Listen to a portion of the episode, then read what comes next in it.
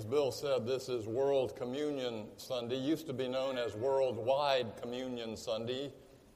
And uh, we are celebrating together with churches all over the world as we share in our common table.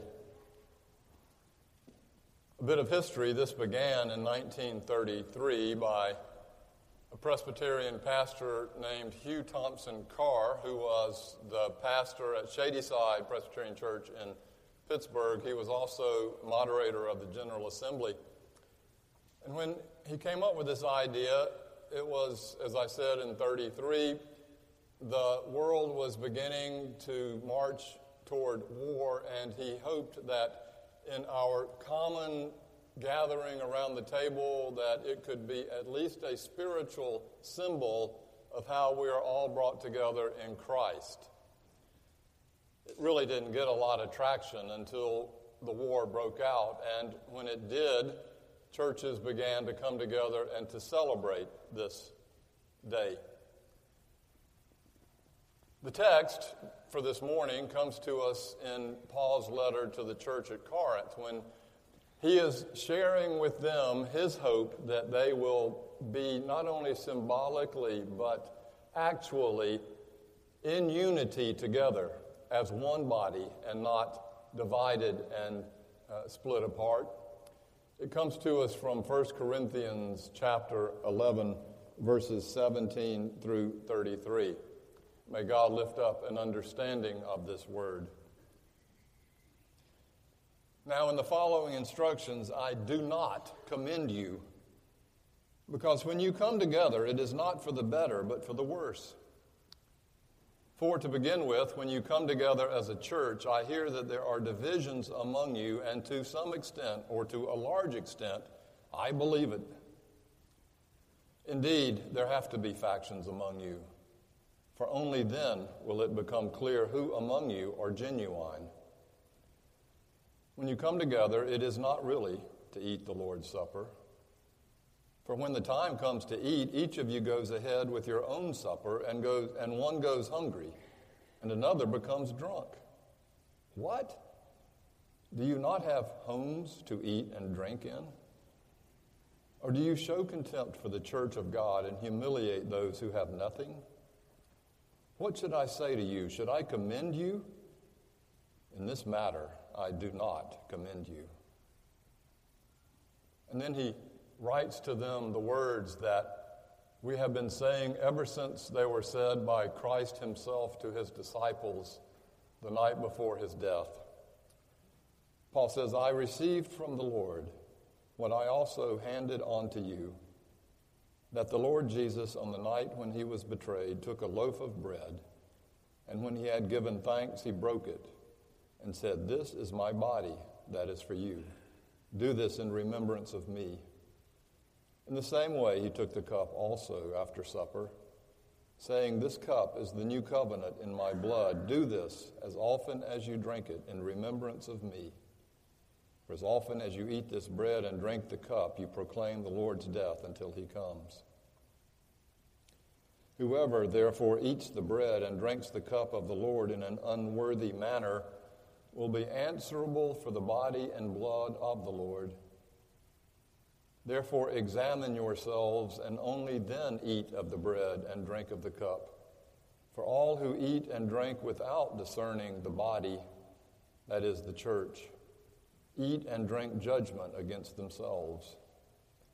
For this reason, many of you are weak and ill, and some have died. But if we judged ourselves, we would not be judged. But when we are judged by the Lord, we are disciplined so that we may not be condemned along with the world. So then, my brothers and sisters, when you come together to eat, wait for one another. If you are hungry, eat at home, so that when you come together, it will not be for your condemnation. This is the word of the Lord.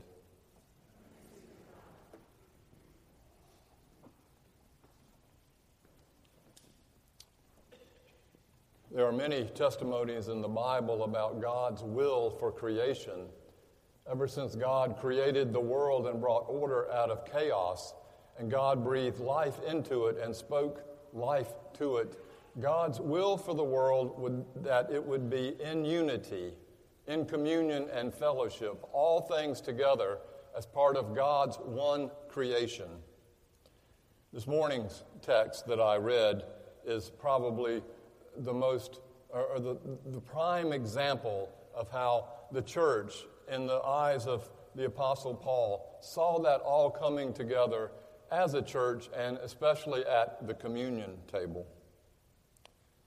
As Bill said today, all over the world, we are celebrating this service. We are grateful for Linda's presence here because your presence is a tangible connection to Haiti. We are now in prayer of Haiti and Jamaica as the hurricane makes its way through. Please, all of us, let's, let's, lift them up. We've gathered to celebrate. It's a word that comes from the word that the Roman Catholic Church claimed in the Middle Ages to celebrate. And in fact, what Bill and I do up here are called, we are called the uh, celebrants. To celebrate is to do something in, a, in an honorable manner and in a solemn manner to lift up in awe and gratitude. One thing that's left out of that celebration definition is joy. Solemn, yes, but also joyful. If you've ever been to a wedding and the reception that follows, guaranteed that one of the first five songs that will be sung will be from Kool and the Gang that goes, Celebrate, celebrate, dance to the music. And in that song, little did you know when you were dancing to Kool and the Gang that you were actually preparing for the end time when we are gathered around the table of the marriage supper of the Lamb who is in heaven, where we will all be dancing together with our place settings waiting for us to join all God's creation reconciled in unity. So, next time you dance at the wedding, do so with joy and vigor. Sometimes we lose sight of that in the church, especially the solemnness overwhelms the joy. Reminds me of the story of the monk who was in a monastery. The monastery was well known for having the ancient manuscripts, the ancient texts, down in the catacombs. And this particular monk was a scribe, and so he went down to the catacombs for a week and then he came back up and he had this exasperated look of frustration and anguish on his face. And he walked over to the wall and started banging his head against the wall. And uh, the head abbot, the father, came to him and said, Father, what is wrong? What is wrong? And the monk looked up at the abbot and said, The word is celebrate. Not celibate. If only the church could understand that this life giving interrelatedness and relationships and intimacy go together because this is exactly the way that God comes to us. In this celebration of intimate love. This God that understands our role to be much like a violin that is cherished but constantly out of tune, or in Susan's behalf, a viola. You cherish the viola, but you can't keep it in tune. Yet it is worth so much that you always use it, hoping that one day it will find its tune and play the way the musician wants. That's God's relationship with us. Never puts us down, always trying to help us find the tune. And the tune, you see, is that place, that note that we all sing together on cue, much like our choir today. Juliana, thank you for helping us find the tune. This tune, of course, is the world in synchronicity together as one body. And in our world today, where pluralism has taken root as now the national religion, Oh, don't we need that tune to be played over and over again of unity? This is joy. We call it all kinds of things. We call it the Eucharist or communion or the Lord's Supper or the Last Supper or the love feast. We come to the altar if you're Episcopalian or Catholic, or the table if you're Presbyterian. We come as we stand, or we might kneel in our pews, or we might sit in our pews. We might be offered the bread, which could be one of those hard little bread chiclet things that they used to give out, or one of those thin little wafers, or a homemade recipe of a whole loaf, or unleavened bread, or tortillas, or in our case, pita bread. We are offered the wine, the cup, which could be many varieties of wine, or just grape juice.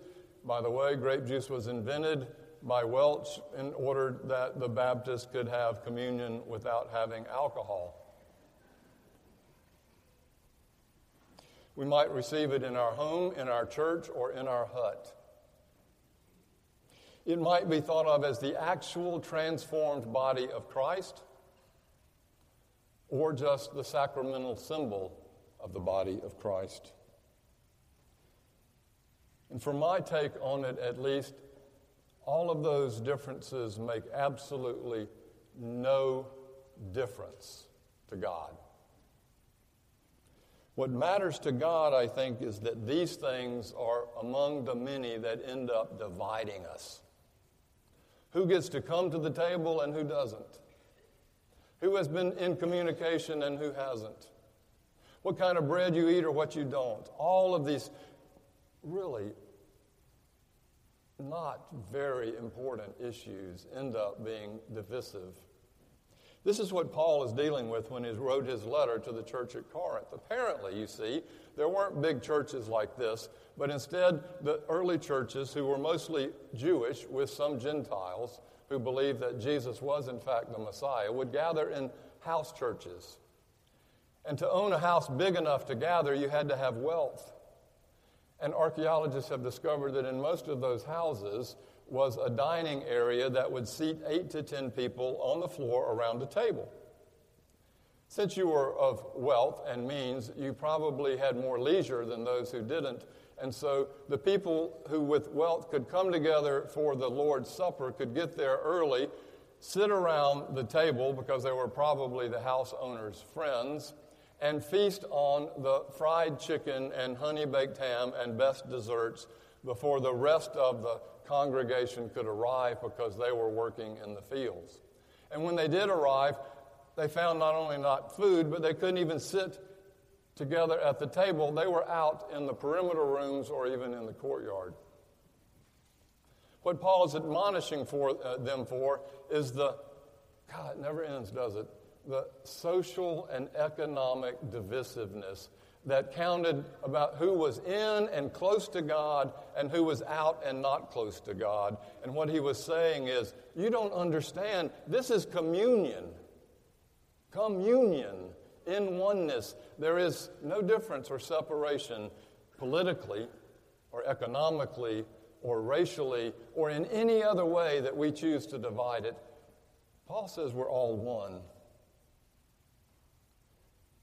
And he lifts up the fact that for God's concern, God's ultimate concern, that's what we are called to understand.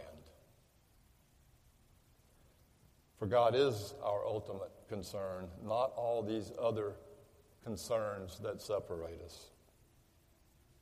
Think about how God is. God is the Trinity Father, Son, Holy Spirit, in relationship, in a relationship connecting, separate yet one, the Trinity as one. That's the model for how we are called to be together too, in body and mind and spirit.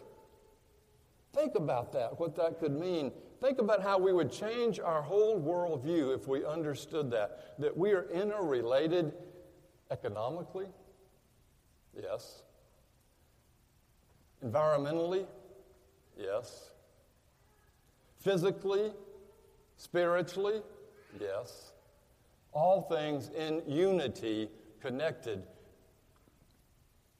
I heard a scientist say recently that science is now finally catching up to the theologians of 3,000 years ago.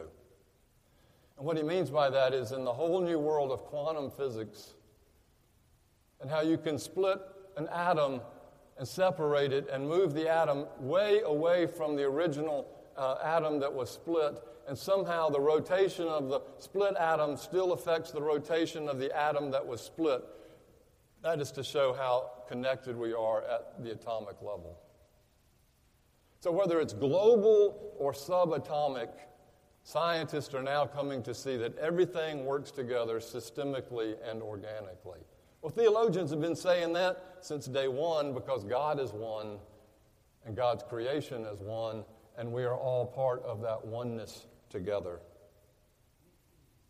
Paul says this is so important that we do not exclude others from the common table, that when we do, we are eating illness on ourselves. Even some have died, he said. What he means by that is if you have a grudge against another, if there is someone in your heart or life that you are unable to forgive or reconcile with,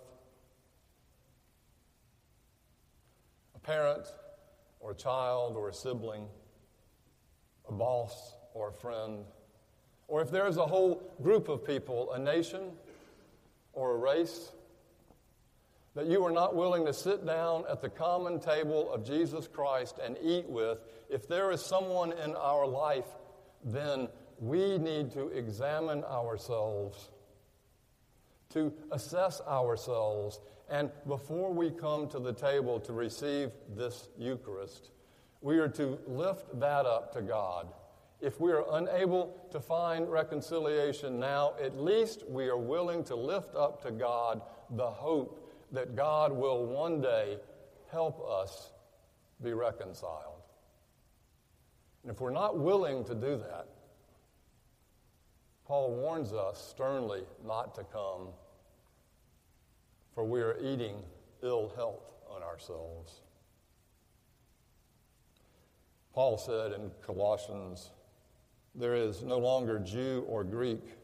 There is no longer slave or free. There is no longer male or female, for all of you are one in Christ Jesus.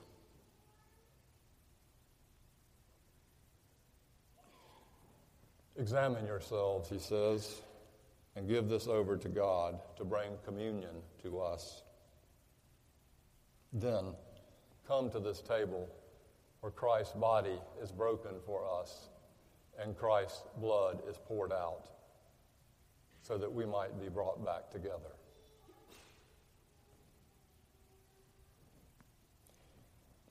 As a symbol, let us now stand and pass the peace of Christ to our neighbors.